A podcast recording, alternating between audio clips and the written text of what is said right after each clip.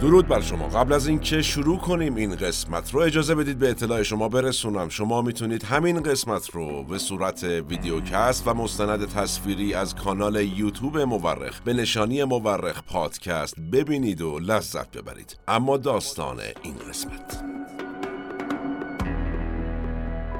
دبیر کل گورباچف، اگر به دنبال صلح هستید، اگر به دنبال رفاه برای اتحاد جماهیر شوروی و اروپای شرقی هستید، اگر به دنبال آزاد سازی هستید، بیایید اینجا به این دروازه. آقای گورباچف، این دروازه را باز کنید. آقای گورباچف، این دیوار را در هم بشکن. اینها بخشی از سخنرانی رونالد ریگان، رئیس جمهور وقت آمریکا، در کنار دروازه براندنبورگ در برلین غربیه. سخنرانی پای دیوار برلین. اون روز همه منظور ریگان از دروازه و دیوار رو دروازه های درونی شهر برلین و دیواری می دونستن که این شهر رو به دو بخش شرقی و غربی تقسیم کرده بود. البته همه، چه غربی ها و چه شرقی ها، به ذهنشون هم خطور نمی کرد که دو سال بعد از این سخنرانی دیوار برلین فرو بریزه. ما در این قسمت از مورخ رفتیم سراغ این واقعه، سراغ این دیوار، سراغ فروپاشی دیوار برلین.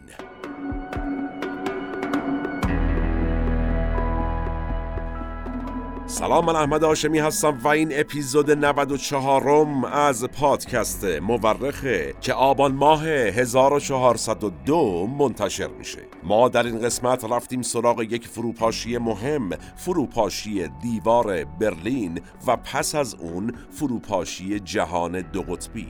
منابع ما در این قسمت هم: اول کتاب خاطرات میخائیل گورباچف، دوم مستند The Mistake That Toppled the Berlin Wall متعلق به شبکه vox، و سوم مستند Behind the Berlin Wall اثری از دانشگاه آکسفورد، و در ادامه مستند و گزارش های تاریخی و اقتصادی از رسانه های معتبری مثل بریتانیکا، دویچه وله و هیستوری دات کام. به اعتقاد اغلب مورخین، تاریخ بیش از آن که علم باشه یک هنره، هنر کنار هم گذاشتن شواهد. ما در پادکست مورخ هر بار یکی از پازل‌های تاریخ رو کنار هم میذاریم. نظر فراموش نشه و نوش گوش هاتون.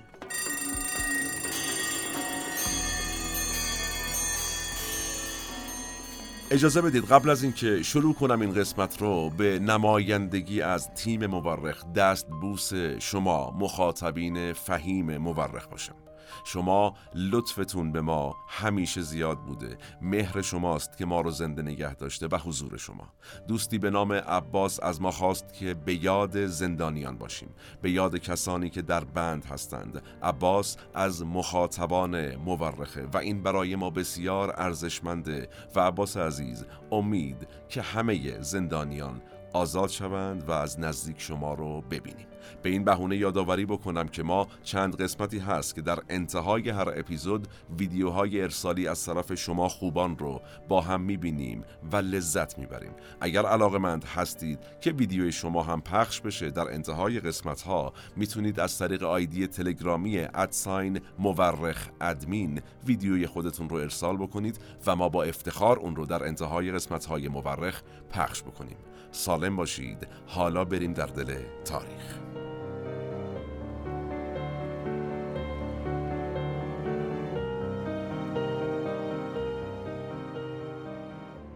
دروازه را باز کنید، دیوار را در هم بشکنید. الان و با گذشت سی و شش سال از اون سخنرانی تاریخی آقای ریگان که در ابتدا دربارش صحبت کردم، شاید بتونیم بگیم چیزی که اون روز در صحبت‌های ریگان شنیده شد، چیزی فراتر از صحبت راجع به دیوار برلین بود. چرا؟ ریگان فقط منظورش برداشتن دیوار نبوده. قطعاً به نظر میاد منظور اون سخنرانی تاریخی رونالد ریگان، علاوه بر شکستن دیوار برلین، به اختلافات در رویکرد اقتصادی کمونیستی شوروی و اقتصاد باز بازار آزاد آمریکا اشاره داشته، یا به اصلاحات اقتصادی و رویکرد گورباچف، رهبر اتحاد جماهیر شوروی، و مسیری که این ابرقدرت در پیش گرفته بود بود داشت اشاره می‌کرد آقای ریگان. گورباچف از اصلاحات صحبت می‌کرد، اصلاحاتی که قرار بود شرق و غرب جهان رو به هم نزدیک کنه و به نظر برسه یکی از مهمترین موانعش همین دیوار بتونی برلین بود. تو پرانتز عرض کنم که ما درباره فروپاشی اتحاد جماهیر شوروی در یک قسمتی مفصل صحبت کردیم که بسیار مکمل خوبی است. اگر فرصت داشتید از پادکست مورخ ببینید و بشنوید و لذت ببرید.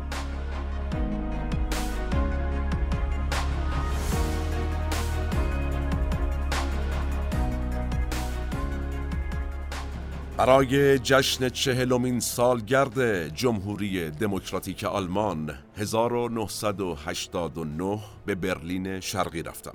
هزاران نفر از جوانان حزب کمونیست به مراسم آمده بودند. به من گفته بودند این جوانان گلچین شدند. وقتی روی سن رفتم برای سخنرانی، همه یک صدا به زبان آلمانی شعاری میدادند. پرسیدم چی میگن؟ گفتند میگن گورباچف یک بار دیگر ما را نجات بده. پرسیدم اینها فعالان حزبی هن؟ گفتند بله قربان. اونجا با خودم گفتم این پایان کار است.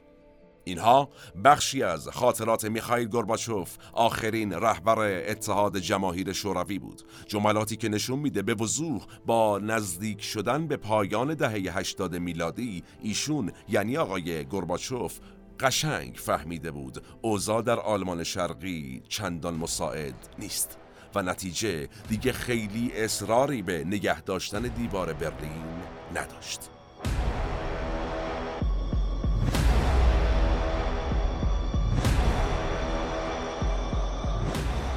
ایگور ماکسی میکف کی بود ایشون؟ اون زمان مشاور اتحاد جماهیر شوروی بود در برلین. ایشون در خاطراتش درباره اون دوران نوشته که وقتی دیوار یک شب فرو ریخت، گورباچف خوشحال بود. خوشحال از اینکه معضل دیوار بالاخره حل شد، که دیواری دیگه در کار نیست و خصوصاً اینکه خود آلمانی‌ها عامل سقوط اون بودند و ما در اون نقشی نداشتیم. ما مسئول پیامدهای اون نبودیم. چرا این خاطره رو گفتم؟ به نظر میرسه تمام رهبران کشورهایی که زمانی خودشون پایه‌گذار جهان دو قطبی بودند، حالا بعد از سالها خوشحال بودند که تلاش و مقاومت مردم در هر دو آلمان نتیجه داده بود و همونطور که در یک شب تا صبح دیوار برلین به دست نظامیان بالا رفت و ساخته شد، این بار هم به دست مردم و باز در یک شب تا صبح فرو ریخت. اما سوال، این دیوار اصلا از کجا اومده بود؟ چطور وسط برلین قد علم کرده بود برای سالها؟ عرض میکنم.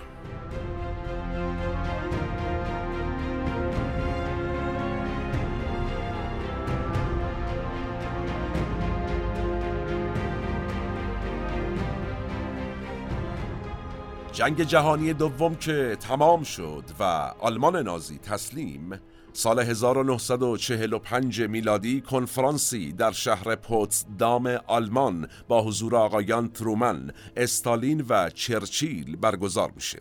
جدا از نتایجش برای آلمان‌ها و جهان، اتفاقات جالب و قابل توجه دیگه‌ای هم داره. کوتاه بهشون اشاره کنم.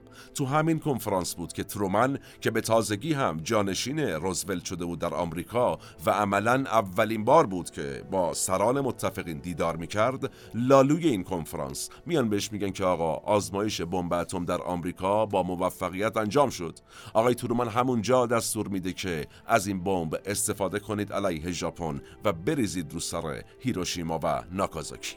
این یه دستاورد. از آقای چرچیل هم بگیم، تو همین کنفرانس با آقای چرچیل خبر میدن که آقا در انتخابات پارلمان انگلستان حزب محافظه‌کار شکست خورد، پاشو جمع جور کن باید بریم. آقای کلمنت آتلی جاتو گرفته. اما به هر حال اون چه که در نهایت شد نتیجه این کنفرانس پوتسدام، تقسیم آلمان به چهار منطقه بود. بخش غربی آلمان طبق این قرارداد سه قسمت شد و به انگلستان، فرانسه و آمریکا رسید. بخش شرقی هم به اتحاد جماهیر شوروی. اینطوری میشه که آلمان شرقی و آلمان غربی در هزار و نهصد و چهل و پنج میلادی شکل میگیره.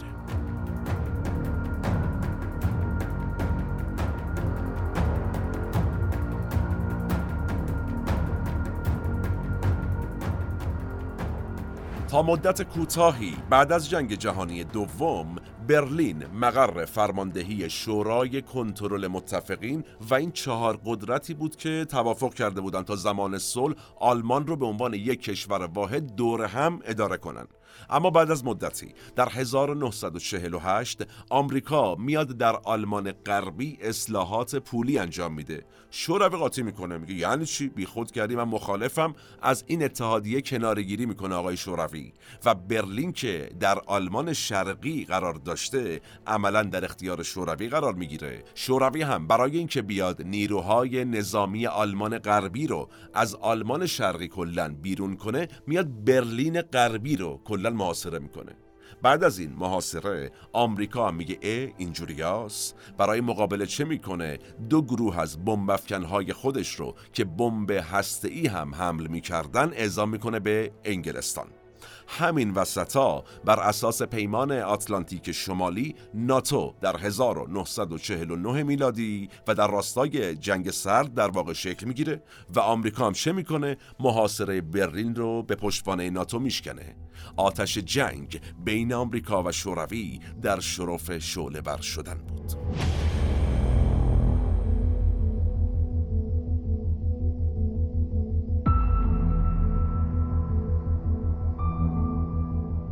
برلینی که وسط آلمان شرقی بوده برای حدود یک سال محاصره میشه. در طول این حصر شوروی میاد اول همه راههای ارتباطی بین آلمان غربی و برلین رو مسدود میکنه.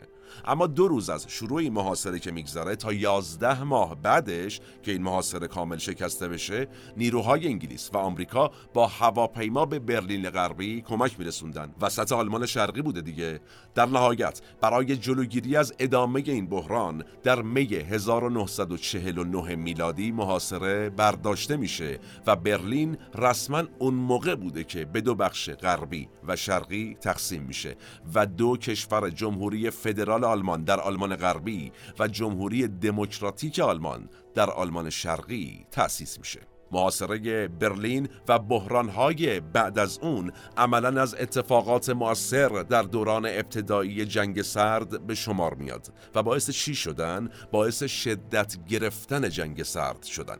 در واقع کشیدن خط بین برلین غربی و شرقی نمادی بود از چیزی که آقای چرچیل بعد از پایان جنگ جهانی دوم گفته بود و خیلی ها اون جمله رو سرآغاز جنگ سرد میدونن. چی گفته بود آقای چرچیل؟ عرض میکنم.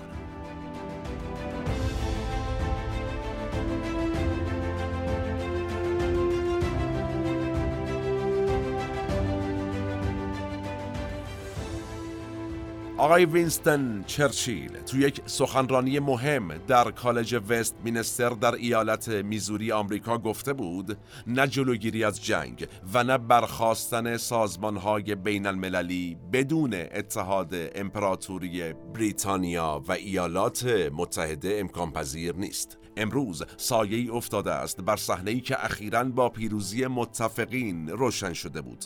هیچ کس نمی‌داند که روسیه شوروی و سازمان‌های بین‌المللی کمونیستی او قصد دارند در آینده نزدیک چه کارها انجام دهند. از چچن در بالتیک تا تریسته در آدریاتیک، یک پرده آهنین در سرتاسر قاره فرود آمده است. بله، این بود سخنان آقای چرچیل اون موقع. ولی به نظر می رسید پرده آهنینی که ایشون گفت حالا داشت خودش رو در برلین خیلی عینی و مشخص نشون میداد. در واقع انگار دنیا از وسط این شهر، از وسط شهر برلین در آلمان به دو قسمت تقسیم شده بود.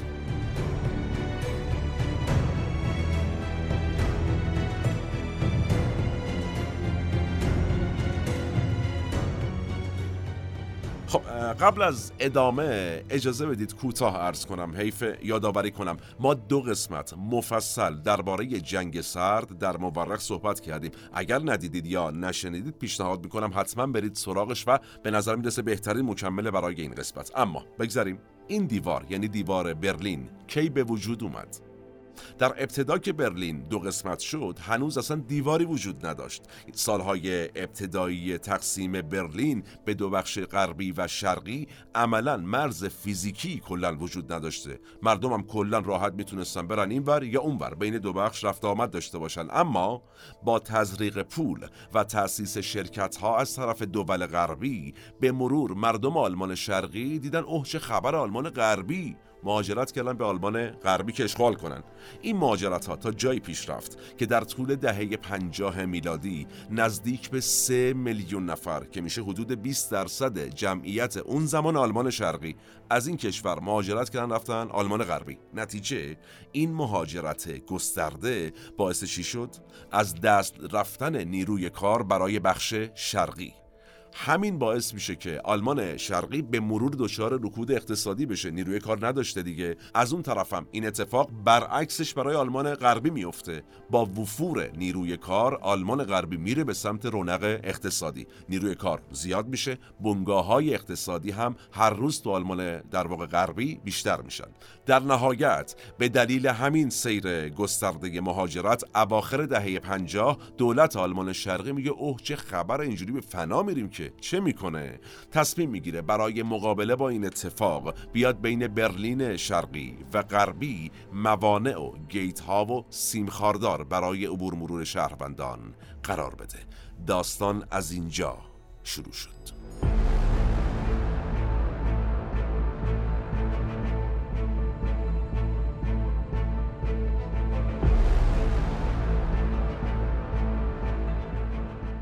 استالین حاضر بود بهای سنگینی برای شکلگیری یک آلمان متحد و بی‌طرف بپردازه، ولی با پیوستن آلمان غربی به پیمان آتلانتیک شمالی یا همون ناتو در هزار و نهصد و پنجاه و پنج میلادی صحبت از وحدت آلمان دیگه معنایی نداشت.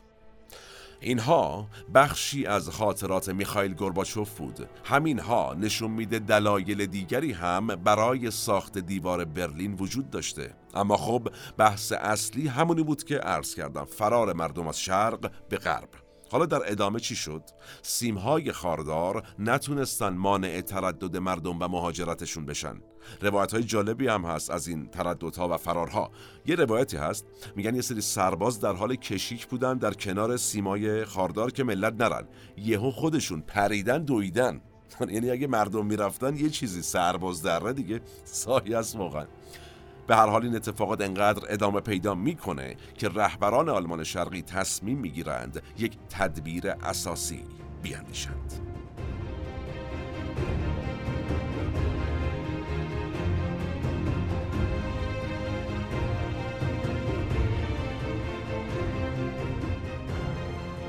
سیزدهم آگوست هزار و نهصد و شصت و یک میلادی مردم شهر برلین شرقی صبح از خواب بیدار شدند. با دیواری مواجه شدند که باعث شد بیست و هشت سال از خانواده، دوستان و عزیزانشون در برلین غربی دور بمونند. البته اون روز مردمان برلین به مخیلشون هم خطور نمی کرد که این دوری قرار انقدر طولانی بشه. حالا سیاست رو ببینیم. شوروی و دولت آلمان شرقی اسم این دیوار رو چی گذاشتن؟ دیوار ضد فاشیستی. استدلالشون چی بود حالا؟ میگفتن این دیوار از مردم ما در برابر تبلیغات فاشیسم غرب محافظت میکنه، جلوی استکبار غرب رو میگیره.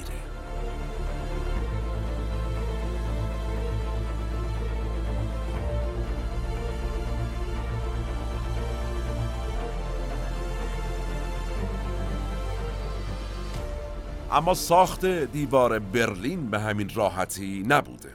خیلی ها فکر میکنن دیوار برلین یه دیوار بوده، میومده شهر رو از وسط به دو قسمت تقسیم میکرده. اما نه، اینطور نبوده. چطور بوده؟ اگر تو نقشه شهر برلین رو نگاه کنیم میبینیم که اساساً مرز مشترکی برلین با آلمان غربی نداشته. بالاتر گفتم برلین یه شهری بوده وسط آلمان شرقی که بخش غربی این شهر دست بلوک غرب بوده، فقط فرقش این بوده دست آمریکا و انگلیس و دوستان. برای همین مقامات آلمان شرقی مجبور بودن یه دیوار به طول صد و پنجاه و پنج کیلومتر دور تا دور برلین برلین غربی بکشن که جداش کنن از برلین شرقی که مال خودشون بود، و این دیواره تقریباً چهل و پنج کیلومترش دقیقاً از وسط شهر رد می‌شده، یعنی دقیقاً از جایی که مرز توافق شده بود. این شروع بیست و هشت سال عجیب.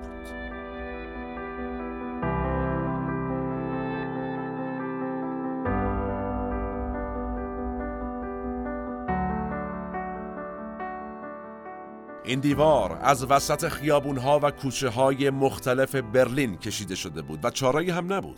یه شبه در کنار خونه‌های زیادی دیوار قرار گرفته بود. همین نکته آخر، یعنی وجود خونه‌هایی چسبیده به دیوار، شده بود راه فرار جدید ملت به برلین غربی. تصاویری از اون دوره هست که نشون میده مردم از طریق پنجره‌های همین خونه‌ها سعی می‌کردن وارد بخش غربی بشن.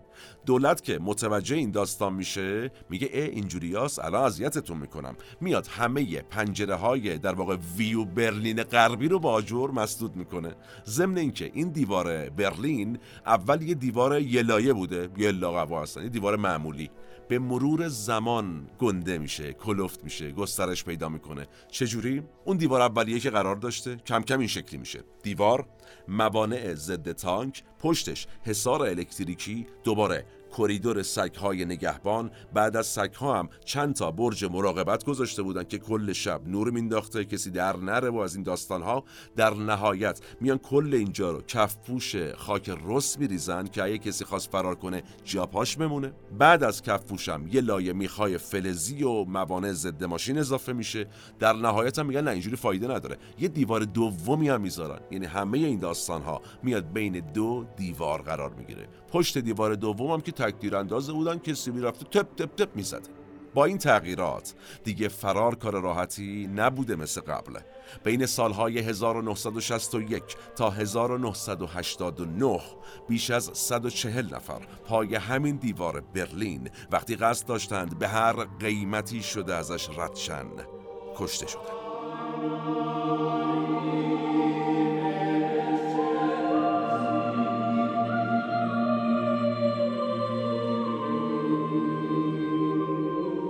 خب گفتیم که دیوار بسیار سفت و سخت ساخته و محافظت هم میشد. مقامات آلمان شرقی خیلی داستان رو اصلا جدی گرفته بودن، ناموسی. ولی اینجوری هم نبود که کلاً تردد امکان پذیر نباشه. به مرور یه راههایی شکل گرفت که یکی از مهمتریناش هم چی بود؟ چک پوینت چارلی. این چک پوینت چارلی یا ایست بازرسی چارلی که اسمش هم از کجا میاد اینو بگم، اسمی که ناتو تو کدگذاری نظامی ازش استفاده میکرد. خلاصه این چارلی میشه یکی از گذرگاه‌های داخل برلین. چرا مهم بود؟ موقعیت حساسی داشت برای دو طرف. چک پوینت چارلی از این جهت اهمیت داشت که تنها گذرگاهی بود که دیپلمات‌های متفقین یا پرسنل نظامی و گردشگرای خارجی البته که قصد بازدید از آلمان شرقی رو داشتن اجازه داشتن از اونجا تردد کنن. همینم باعث میشد علیرغم محافظت‌های خیلی جدی که آلمان شرقی روش داشت، مسیری باشه برای دوباره فرار به آلمان غربی. حالا از نکات جالب درباره این گذرگاه چارلی که امروز تبدیل به موزه شده اینو یادآوری کنم، این بود که دو سمت اون، یعنی در بخش برلین شرقی و غربی، اصلا تفاوت مشخص بود. بخش غربی، برلین غربی، کلاً یک کلبه چوبی ساده نگهبانی گذاشته بود. نماد چی هم بود؟ که آقا ما خیلی جدی نمیگیریم، غربی‌ها دیوار رو جدی نمیگیرن، معتقد دیوار برلین دائمی نیست. از اون طرف برلین شرقی برای ورود و خروج اصلا ناموسی طور حتی اسکن حرارتی گذاشته بودن اون زمان. یکی از خاطرات این چک پوینت چارلی هم حالا چیه؟ یه دفعه داشته تو همین ایست بازرسی جنگ می‌شده به واسطه این ایست بازرسی بین آمریکا و شوروی. سال هزار و نهصد و شصت و یک میلادی مقامات آلمان شرقی میان پاسپورت یه دیپلمات آمریکایی که می‌خواست رد شه بره تو آلمان شرقی، خبرش بنده خدا اپرا ببینه، می‌خواستن پاسپورت اینو بگیرن. دیپلمات میگه بیخود کردین، من دیپلماتم، به جون مادرم اگه بذارم. همین باعث شروع یه سری درگیری ها میشه. شوروی آمریکا تانک میارن دو طرف همین چک پوینت چارلی، مستقر میکنن رو به هم. شانزده ساعت هر دو کشور آماده باشه کامل نظامی. در نهایت ولی یه مذاکره‌ای بین کندی و خورشوف، رهبران وقت دو کشور، صورت میگیره. باعث میشه ماجرا ختم به خیر بشه، وگرنه ممکن بود جنگ بعدی هم در تاریخ نگاشته بشه.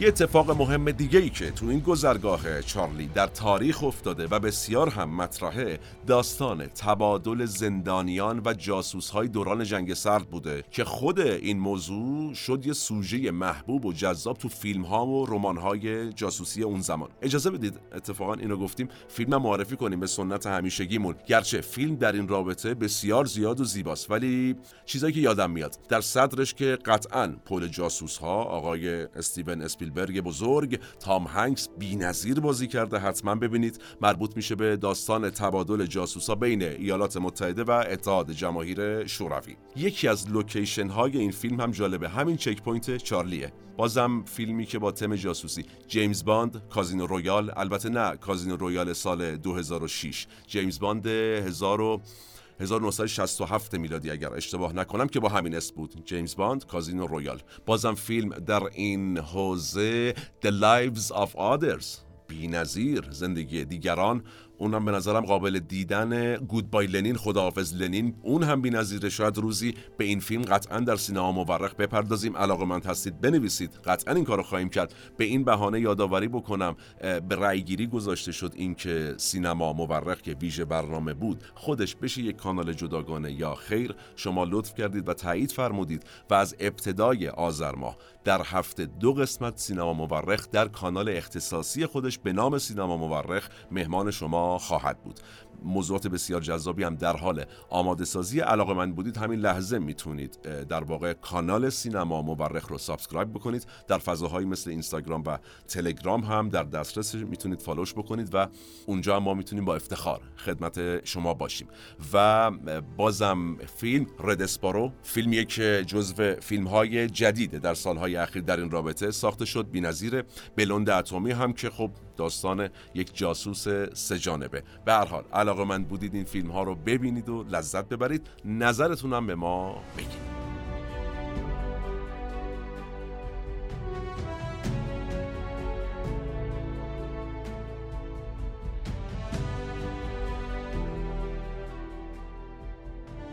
خب برگردیم به داستان خودمون. از راه‌های فرار بین دو آلمان داشتیم حرف می‌زدیم، اما رفتن از آلمان شرقی به غربی جدا از فرار راه‌های قانونی هم داشته. یعنی این نبوده که فقط بشه فرار کرد. اول اینکه اینو بگم، آلمان غربی‌ها هر وقت می‌خواستن میتونستن پاشن برن در واقع برلین شرقی، برای دیدن اپرا بوده، برای مثلا دیدن خانواده‌شون یا هر چیز دیگه‌ای. اما برعکس این داستان، شرق به غرب وجود داشته اما مشخصاً به بسیار سخت‌تر بوده. دلیلش هم گفتیم، بحث نیروی کار بوده. میرفته دیگه نمی اومده طرف. نتیجه در ابتدا و بعد از شروع سختگیری‌ها، بازنشسته‌های آلمان شرقی فقط که دیگه نیروی کار محسوب نمی‌شدن، میتونستن تا چهار هفته در سال برن آلمان غربی. فقط اینا. همینم باعث شده بود یه شوخی توی آلمان شرقی راه بیفته. بندگان خدا میگفتن که همه مثلا ما پیرشیم که مثلا بتونیم آزادانه دیگه زندگی کنیم، اونم چهار هفته در سال، خیر سرمون. به هر حال تا هزار و نهصد و هفتاد و دو میلادی کلاً اجازه سفر به جوانان داده نمیشد. اما اواسط دهه هشتاد این سختگیری یه مقدار کم میشه. مثلا اجازه سفر با ماشین شخصی نمیدادن، ولی با قطار و البته با مجوز گرفتن های بسیار زیاد برای مدت خیلی کوتاه اجازه سفر دیگه میدادن. یه گروهایی هم بودن مثل دیپلمات ها، ورزشکارها، هنرمندان، به خصوص کارگرای حمل و نقل، مخصوصا حمل و نقل ریلی. اینا میتونستن تردد کنن به آلمان غربی. در ادامه به مرور با باز شدن مرزهای کشورهای شرقی به آلمان غربی، مردم دیگه شروع کردن از این مسیر برای مهاجرت استفاده کنن. یعنی چی؟ میرفتن یک کشور شرقی، از اونجا میپیچیدن میرفتن آلمان غربی. بله.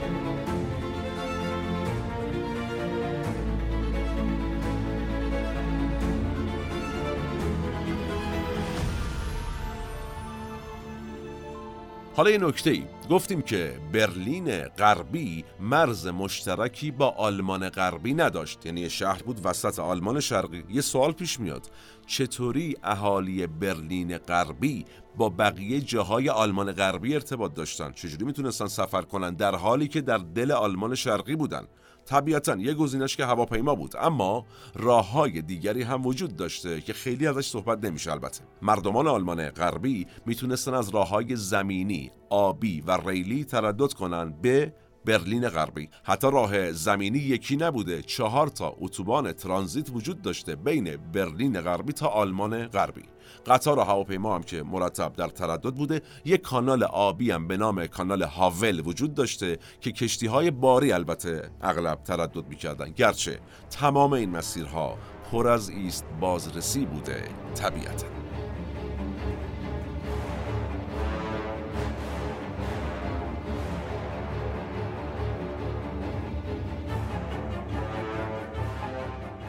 احتمالاً دیدیم و شنیدیم که اکثر روایت‌های دوران جنگ سرد در برلین و تقسیم این شهر به دو بخش شرقی و غربی اغلب راجع به فرارها از برلین شرقی به برلین غربی بوده. اما سوال، چرا واقعاً؟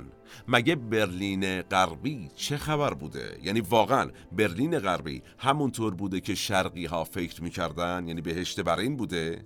تصورات مردم برلین شرقی اصلاً از کجا میاد؟ از برلین غربی مثلا نمیتونستن برن، دیوار بوده. خیلی سوال جذابیه، چطور ایمجین میکردن؟ جدا از وضعیت اقتصادی هر دو طرف که این وسط واقعا نقش اساسی رو بازی میکرده، میدیدن به هر حال همدیگر رو، سفر میومده طرف میدیده یا هر شکل دیگه‌ای، رسانه، رادیو و تلویزیون، اینها ابزارهای اصلی پروپاگاندا بودن در اون روزگار. علیرغم تمام تلاش‌هایی که شوروی کرد برای جلوگیری از پخش تلویزیون بلوک غرب در سرزمین‌های بلوک شرق، تاریخ تکرار میشه، پارازیت مینداختن مثلا. با این حال این اتفاق خیلی امکان پذیر نبود. یعنی آلمان شرقی‌ها علاوه بر تلویزیون آلمان شرقی میتونستن تلویزیون آلمان غربی هم با آنتناشون بگیرن، جلو امواج نمیشد گرفت به همین راحتی، به خصوص که امواج مال مثلا ده متر اونورتر باشه. همین یعنی امواج رادیو و تلویزیون تبدیل شده بود به یک راهی برای آمریکایی ها که چیکار کنن؟ آها، از طریق ساخت تصاویر متحیر کننده باعث تضعیف روحیه مردم در آلمان شرقی و به طور کلی در بلوک شرق بشن. ما در مورخ در قسمت فروپاشی شوروی هم مفصل به این نکته اشاره کردیم. علاقه‌مند بودید ببینید و بشنوید و لذت ببرید.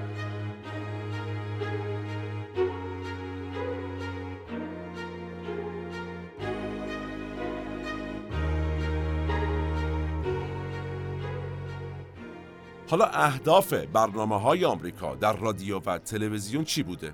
اساساً میتونیم بگیم دو دسته هدف داشتن. یک، برنامه‌هایی بود که مصرف‌گرایی رو تبلیغ میکرد، چیزی که برخلاف ارزش‌های شوروی بود.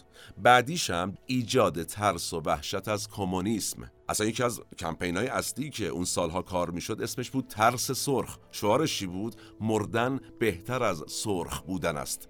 به مرور این نوع تبلیغات سیاسی در کنار تبلیغ بمب اتم باعث ایجاد ترس و اضطراب و وحشت شد بین مردم بلوک شرق. بعدم برای این تبلیغات کم هم نمیذاشتن ها، از رادیو و تلویزیون بگیر تا مدارس. مثلا توی همین مدارسشون یه فیلمی پخش میشده به نام کابوس سرخ، تدریس میشده. خلاصه همه اینها باعث میشه پروپاگاندای بلوک غرب از طریق رسانه در جنگ سرد نقش اساسی بازی کنه. نتیجه، در حالی که آلمان شرقی سعی میکرد ارزش‌هایی مثل دسترسی به مسکن، آموزش رایگان، دسترسی به خدمات پزشکی و خدمات مددکارانه اجتماعی و غیره و غیره رو پیاده کنه تو اجتماع، رکود اقتصادی و رکود نیروی کار و از اون طرف تبلیغات گسترده علیه بلوک شرق و سیاستاش چه نتیجه‌ای ایجاد کرد؟ تمام این دستاوردها حتی اگر درست بود هم دیده نمیشد.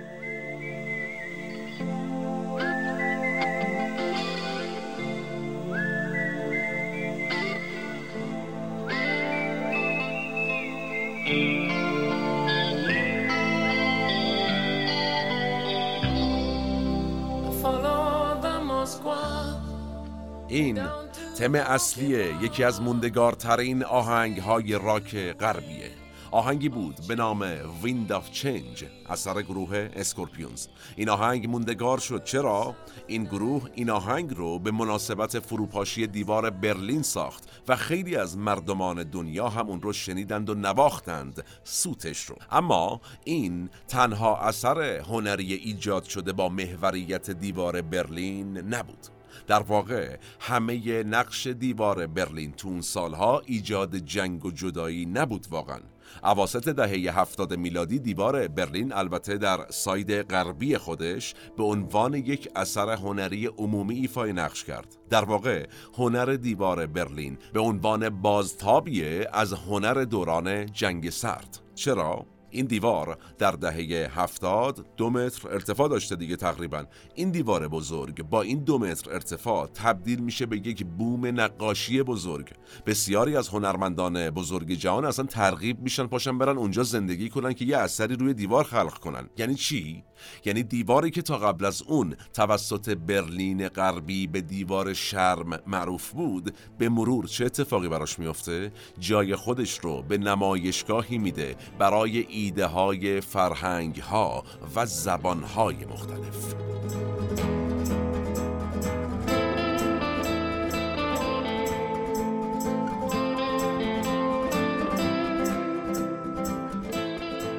اجازه بدید حیفه روی این بحث نمایشگاه هنری شدن دیوار برلین کمی نازک شیم. از اونجایی که دیوار برلین به هر حال بخشی از آلمان شرقی محسوب میشد و نیروهای نظامی آلمان شرقی مدام در حال گشت زنی بودن برای محافظت از دیوار، نقاش هایی که می اومدن مجبور بودن گله با چند تا رنگ محدود یه اثری خلق کنن درن. همین باعث چی میشه؟ هنر گرافیتی که به تازگی در آمریکا در شهر نیویورک شکل گرفته بود برسه به برلین غربی. البته این سبک از نقاشی بعد از فروپاشی دیوار هم ادامه پیدا کرد و تا سالها شد یکی از ویژگی‌های مهم اصلا شهر برلین. حالا نکته چیه؟ هنری که اون زمان شکل گرفت روی دیوار برلین در واقع شکلی از شورش علیه سرکوب و شکافی بود که دیوار در زندگی روزمره مردم ایجاد کرده بود. جالبه. اواخر دهه هزار و نهصد و هشتاد دیوار برلین با این گرافیتیایی که عرض کردم عملاً تبدیل شد به نمادی از تضاد بین دو کشور آلمان شرقی و غربی. چرا؟ این دیواره اون سمتشو میدیدی، یعنی سمت آلمان شرقی، کلن خالی، خاکی، برهود، تک تیرانداز بزن و کش. این سمت، سمت آلمان غربی، سرشار بود از رنگ و طرح و گل و بلبل و این به نوعی تفاوت رو به وضوح نشون میده.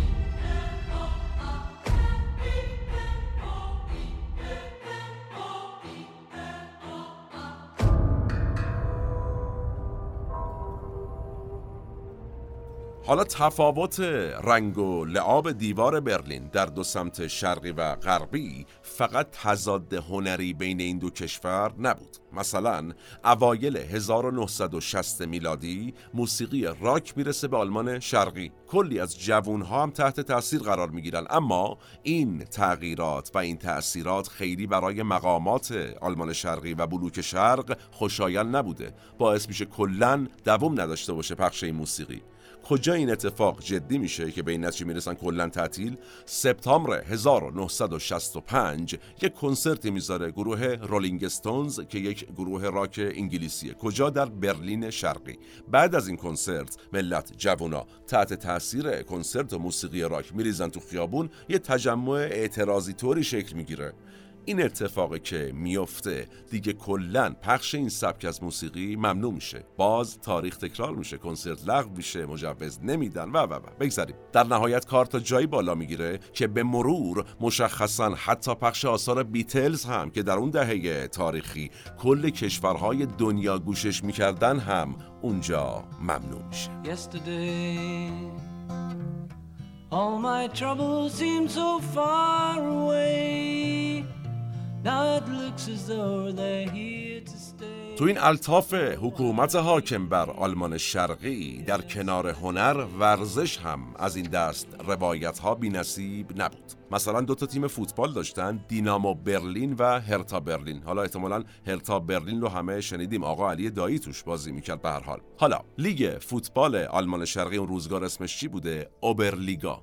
ملت آلمان شرقی این لیگ رو پیگیری می‌کردن. بین سالهای هزار و نهصد و هفتاد و نه تا هزار و نهصد و هشتاد و نه همواره تیم دینامو برلین قهرمان بلا منازع بوده. بهش هم میگفتن تیم حکومتی. چرا حالا حکومتی؟ آها، داستانش برمیگرده به مدیرعامل تیم کی بوده؟ همزمان با حفظ سمت مدیرعامل تیم فوتبال بوده، رئیس پلیس مخفی آلمان شرقی هم بوده، یعنی همون اشتازی. تاریخ تکرار میشه. آقایی هم بود اسمش اریش میلکه. نکته جالب قهرمانی این تیم دینامو برلین که تحت مدیریت ایشون بوده حالا چیه؟ هر وقت بازی نتیجهش خوب نبوده برای اینا، قطعاً اواخر بازی داور پنالتی میگرفته برای دینامو. حالا جالبه خود بازیکنای تیمم دل خوشی نداشتم، ولی سوال، مگه کسی میتونه به رئیس پلیس مخفی آلمان شرقی بگه بالا ششت ابرو؟ اینه که سیاست و فوتبالو گفتن آقا جدا کنید جان بچه‌تون.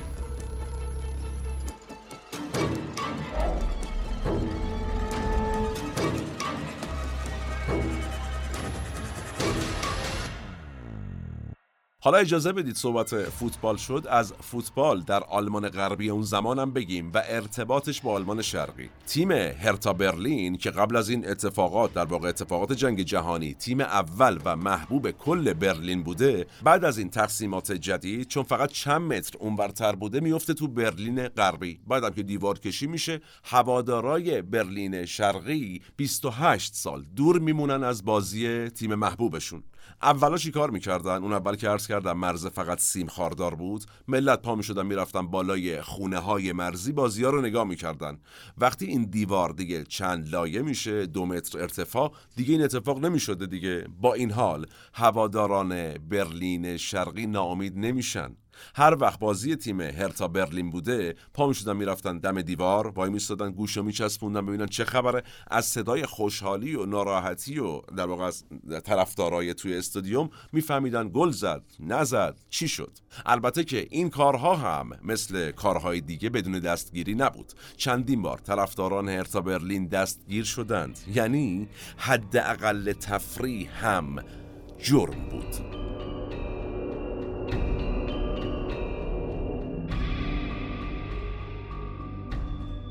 در ادامه بعد از فروپاشی دیوار برلین و اتحاد آلمان شرقی و غربی، تیم دینامو برلین دیگه محبوبیتش را از دست میده طبیعتاً و به مرور در افق محو میشه.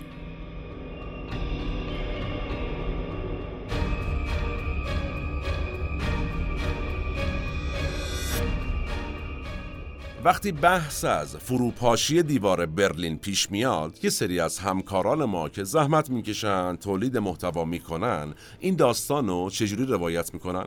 میگن کل فروپاشی دیوار برلین یه سوتی تاریخی بوده، بر اساس یک سوتی تاریخی اتفاق افتاده. آخه عزیز من، یه اتفاق مهم تاریخی میتونه بر اساس فقط یک سوتی باشه؟ حالا چی مطرح میکنن دوستان؟ میگن یه آقایی به نام شابوفسکی که سخنگوی دولت آلمان شرقی بوده سوتی داده، به اشتباه اعلام کرده آقایون خانوما از همین الان ممنوعیت تردد به برلین غربی برداشته شد. اما روایت‌های دیگر و مهمتری هست که اگر درست به ماجرا نگاه بشه و بررسی بشه، به نظر میرسه روایت‌های دقیق‌تری هستن. روایت‌هایی که نشون میده داستان یه سوتی و شانسی طوری نبوده. توجه کنیم، واقعاً برخلاف این تصور و روایت، از مدت‌ها قبل دیگه عملاً مردم برلین شرقی به واسطه ای که میتونستن برن مثلا لهستان، مجارستان، چکسلواکی و جاهای دیگه و از اونور برن آلمان غربی، دیگه پس دیوار برلین کارای قدیمشو نداشت مثل سابق. مهمتر از همه تغییر رویکرد خود شوروی بود. زمانی که گورباچف اومد سر کار، گفتیم آقای گورباچف که شهرتش اصلا بر اساس این مسئله بود که اومدم اصلاحات انجام بدن در شوروی. گورباچف در دوران حکومت و رهبری خودش دیگه تصمیمی برای نگه داشتن جمهوری‌های تحت تملک شوروی نداشت. هدفش چی بود؟ بهبود وضعیت شوروی. قصدش این بود به مرور از کشورهایی مثل لهستان و چکسلواکی هم حتی عقب نشینی کنه. ایناست نکات واقعی و مهم تاریخ. نریختن دیوار بیست و هشت ساله بر اساس یک سوتی و خطای انسانی.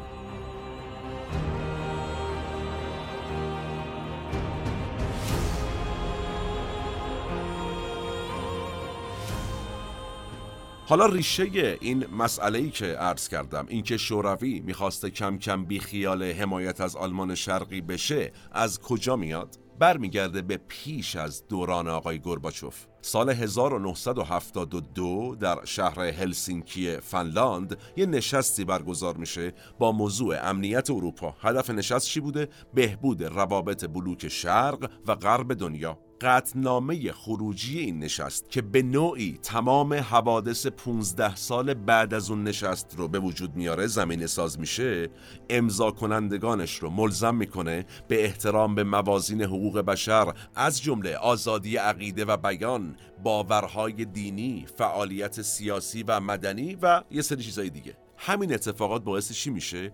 جنبش‌های مدنی در کشورهای بلوک شرق به وجود میاد و نتیجه در سرتاسر بلوک شرق سازمان‌های متعدد مدنی بسیج میشن و حکومت‌های کمونیستی رو برای رعایت مفاد حقوق بشری تحت فشار میذارن.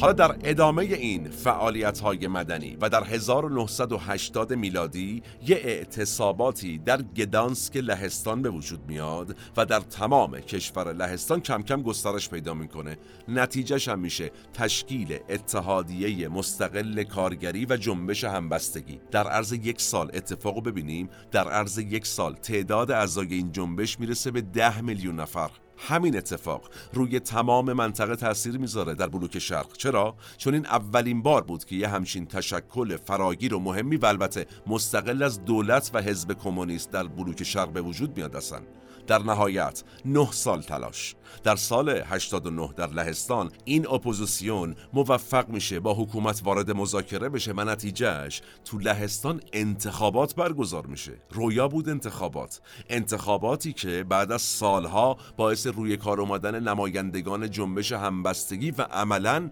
پایان دوران شوروی در لهستان میشه. بعد از این اتفاق اتفاقات مشابه دیگری هم در جمهوری‌های دیگه گسترش پیدا میکنه و همه این سلسله وقایع نهایتاً منجر به چی شد؟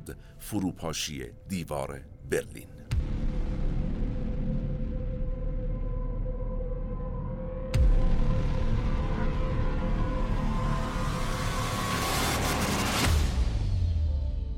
باز شدن مسیر رفت آمد از طریق مرزهای لهستان، مجارستان و چکسلواکی، تغییرات سیاسی در یک سری از اقمار شوروی و تصمیم گورباچف برای بیخیال شدن دخالت در امور اقماری شوروی. اینها زمینه‌های فروپاشی دیوار برلین بود. نتیجه فروپاشی دیوار نمیتونسته یک سوتی باشه از سمت آقای شابوفسکی بدبخت، سخنگوی دولت آلمان شرقی. البته داستان سخنرانی ایشون هم بذارید من تعریف کنم، جذابه. ایشون میاد توی نشست خبری چی میگه؟ میگه مردم آلمان شرقی، آقایون خانوما، دیگه لازم نیست پاشید برید یه کشور دیگه، از اونجا بپیچید برید آلمان غربی. ما دیگه از این به بعد راحت‌تر اجازه عبور مرور میدیم بهتون، دیگه خودتون رو خسته نکنید. اه. یه خبرنگاری پا میشه میگه آقا اجازه، این تصمیمی که فرمودید کی اجرایی میشه؟ حالا نکته چیه؟ به این آقای شابوفسکی بنده خدا نگفته بودند رؤساش که زمان بندی اجرا شدن این تصمیم کیه؟ ایشون هم میگه که والا چرز کنم، تا اونجایی که من در جایینم کسی هم نبوده بهش بگه مثلا فلان، نگو فلان ساعت، فلان روز. در نهایت میگه که از الان بدون تأخیر. اینه که میگن این بنده خدا سوتی داد، ولی در واقع پیش زمینه های زیادی وجود داشت که این تکمیلش کرد.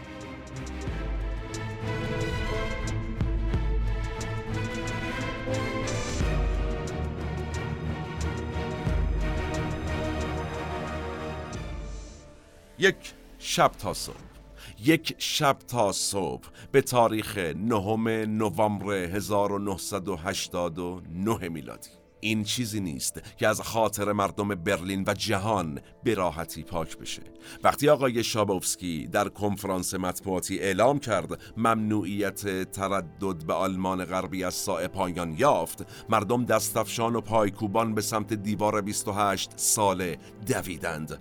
ساعت ده شب بود که بالاخره سربازان کنار رفتند و مردم با هر آنچه در دست داشتند شروع به خراب کردن دیوار پیر کردند و این کار تا پنج صبح به طول انجامید. بالاخره آفتاب برلین غربی به شرقی تابید و بالعکس و صبح روز دهم اکتبر بعد از بیست و هشت سال دوری، مردمان برلین شرقی و برلین غربی یکدیگر رو در آغوش گرفتند.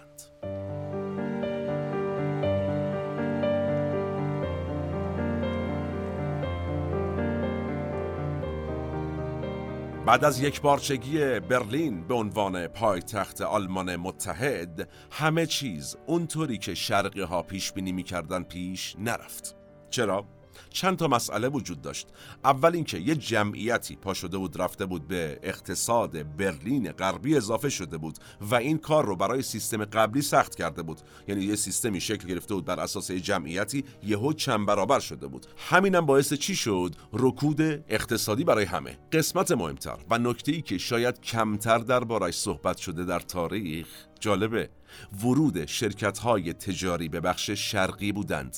یه سری گزارش وجود داره میگن این شرکت‌های تجاری که در قسمت غربی بودن همونا رفتن ورشکست‌های شرقی رو خریدن، ولی برای نیروی کار از مردم برلین شرقی استفاده نمی‌کردن، نیروهای خودشون رو می‌بردن. این اتفاق و در واقع اتفاقات تا سالها بعد از اینکه دیوار برلینی هم وجود نداشت، از جهات مختلف مردم و زندگی‌ها رو تحت تأثیر مناسبات برلین شرقی و غربی نگه داشت و نتیجه سالها طول کشید تا این تبعیض شرقی یا غربی بودن از بین بره.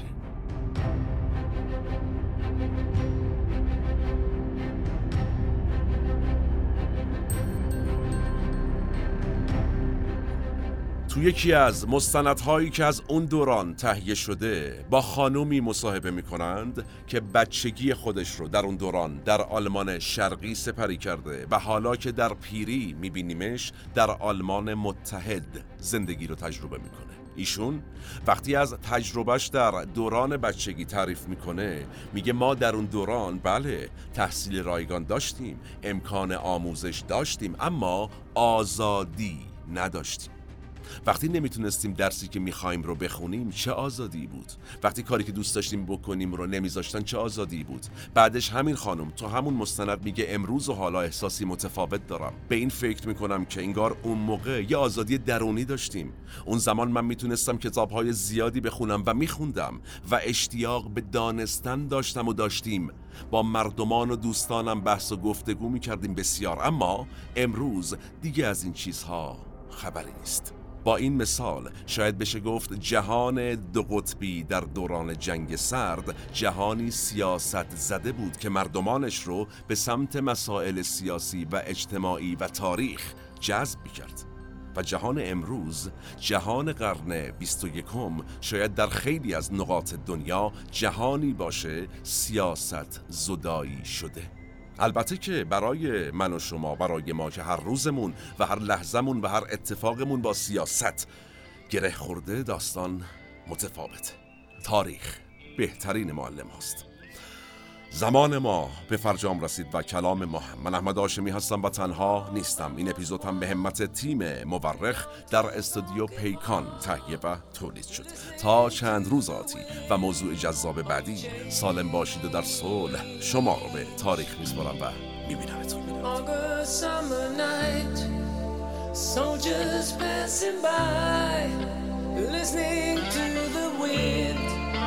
Children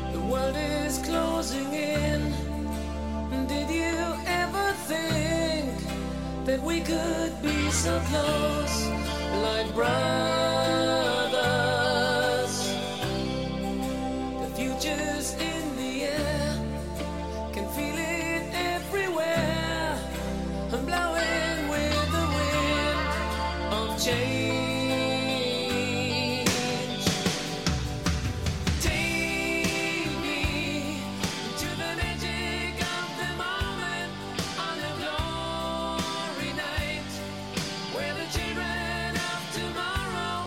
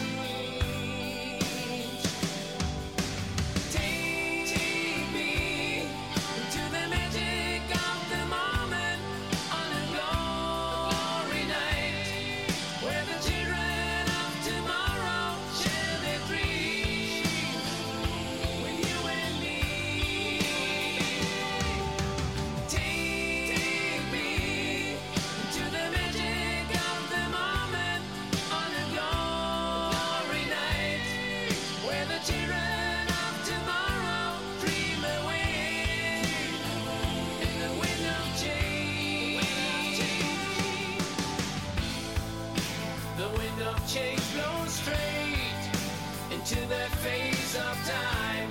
Like a storm wind, then we ring the freedom bell.